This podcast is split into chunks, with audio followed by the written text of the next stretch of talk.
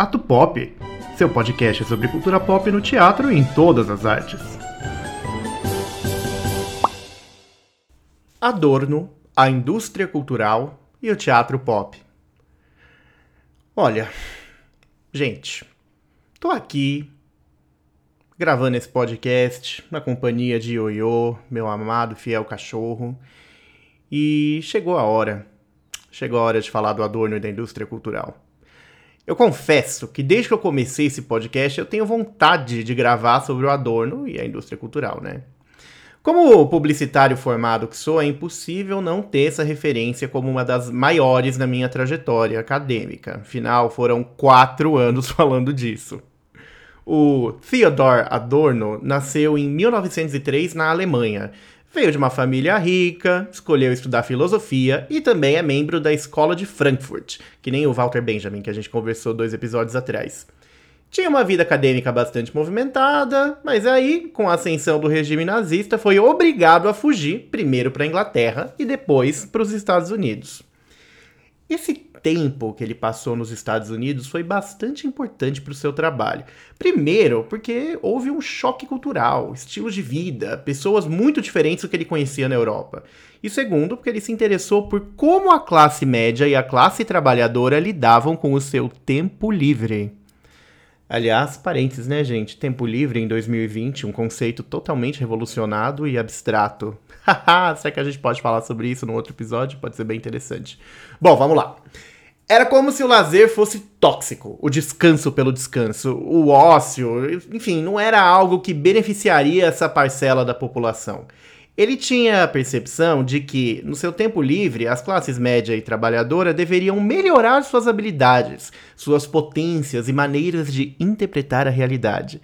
O tempo livre era uma oportunidade para se tornar melhores versões de si mesmos e adquirir as ferramentas que nos tornariam capazes de mudar a sociedade.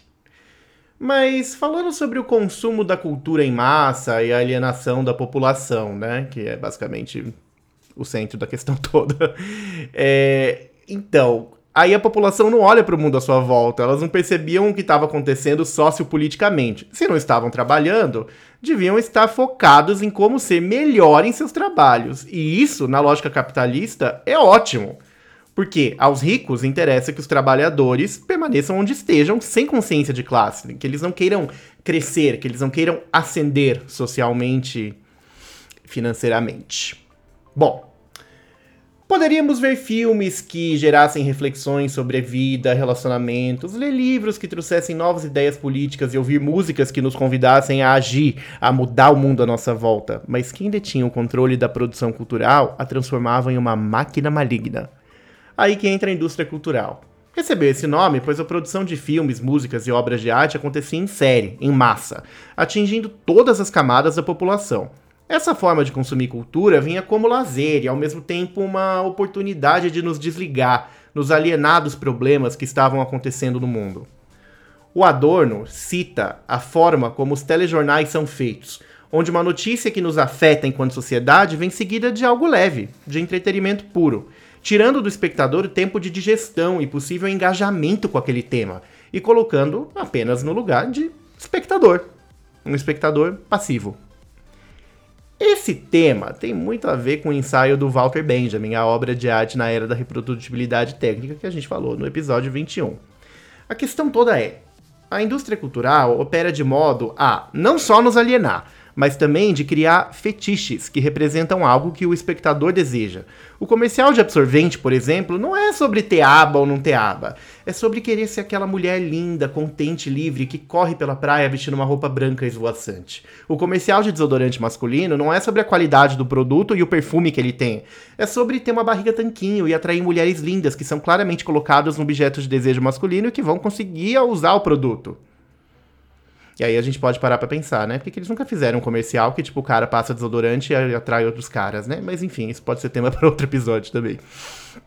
Bom, o capitalismo não nos vende o que realmente precisamos. Somos induzidos a pensar que queremos coisas que nos afastam dessa realidade, nos conectando a algo do qual, na verdade, não precisamos. É uma ilusão. E funciona, pois não existe engajamento, apenas alienação. Você já parou para pensar que a esmagadora maioria das músicas populares nas massas fala ou sobre estar se divertindo em uma festa, ou sobre encontrar o amor perfeito, ou sobre superar um amor que acabou, a música pop tem um potencial de engajamento muito forte. Alguns artistas até buscam esse lugar em seus trabalhos, como eu falei também no episódio de música pop e filosofia. Mas ainda assim, eu acredito que esse potencial é muito maior do que o que as músicas engajadas que ouvimos por aí têm feito. O Adorno fala que o que se passa com a população, que é o que nos impede de sair dessa lógica de funcionamento da indústria cultural, são problemas de ordem cultural e psicológica. Estes são territórios onde deveríamos buscar o engajamento e onde somos impedidos de lutar por nossa realidade material. Ele afirmava que Walt Disney era o homem mais perigoso do mundo, justamente por toda a produção em massa pela qual era responsável pelo poder de alienação dos seus produtos. Outro parênteses aqui, gente, sou muito fã da Disney, claro, adoro, nossa, consumo, etc, né? Tipo, ir pra Disney foi realização de um sonho de vida. Mas, ao mesmo tempo, olhando assim objetivamente sobre essa ótica do Adorno, dá para dizer que tem coisa aí. que, que a Disney também usa, né, da, do mecanismo de funcionamento da indústria cultural para gerar alienação na população. Mas que é legal ser alienado por eles, é. na minha opinião. Muitos estudiosos nos dias de hoje se perguntam o que o Adorno pensaria das redes sociais e os nossos hábitos relacionados à cultura da virtualidade. Já pensou se o Adorno tivesse Instagram? se pararmos para refletir, o tempo que estamos nas redes sociais é um tempo onde propositalmente nos colocamos em um estado de alienação. Mesmo hoje em dia, onde fala-se muito sobre a cultura do cancelamento, da lacração, da era do textão nas redes e de pessoas vociferando suas opiniões, isso não nos convida a verdadeiramente mudar o mundo à nossa volta. Vivemos em bolhas nas nossas redes, bloqueamos o que não nos interessa. E quando pensamos que estamos militando ou falando algo que gera engajamento, na verdade estamos falando com um grande vazio e obtendo respostas de perfis que sequer leram o que escrevemos. ai, ai.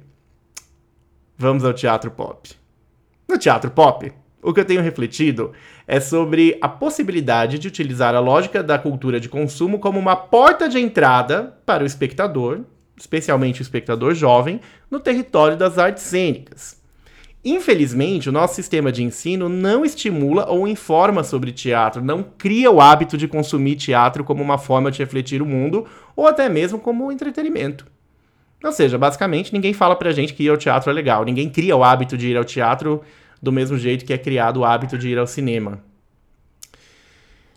Então, se você não é global, influencer ou um musical da Broadway, você provavelmente estará em uma árdua batalha para conseguir público para o seu espetáculo teatral, ainda mais se for público espontâneo. A possibilidade com a qual me deparo é e se esses recursos fossem utilizados para o, aspas, bem? E se tornar algo na presente cultura de massa um signo teatral aumente o seu valor e não gere alienação? Será que isso é possível? Como sempre, em um processo de mestrado, de nada sei, sobretudo reflito. Aliás, acho que esse devia ser o nome desse podcast, né? Mas já é ato pop, vamos ficar com isso mesmo. Seria possível usar todo o carisma da cultura pop para subverter a lógica da alienação e gerar reflexões e engajamentos reais do público, especialmente do público jovem? Hum? O que você acha disso? Talvez essa frase resuma exatamente o que eu tenha pesquisado. Talvez não. O importante é continuar refletindo. E você, meu caro ouvinte, minha cara ouvinte, minikiri 20, o que, que você acha de tudo isso? Deixa o seu comentário no Instagram, atopopcast, e, é claro, me segue. Eu deixo aqui meu abraço e até mais. Ato Pop, seu podcast sobre cultura pop no teatro e em todas as artes.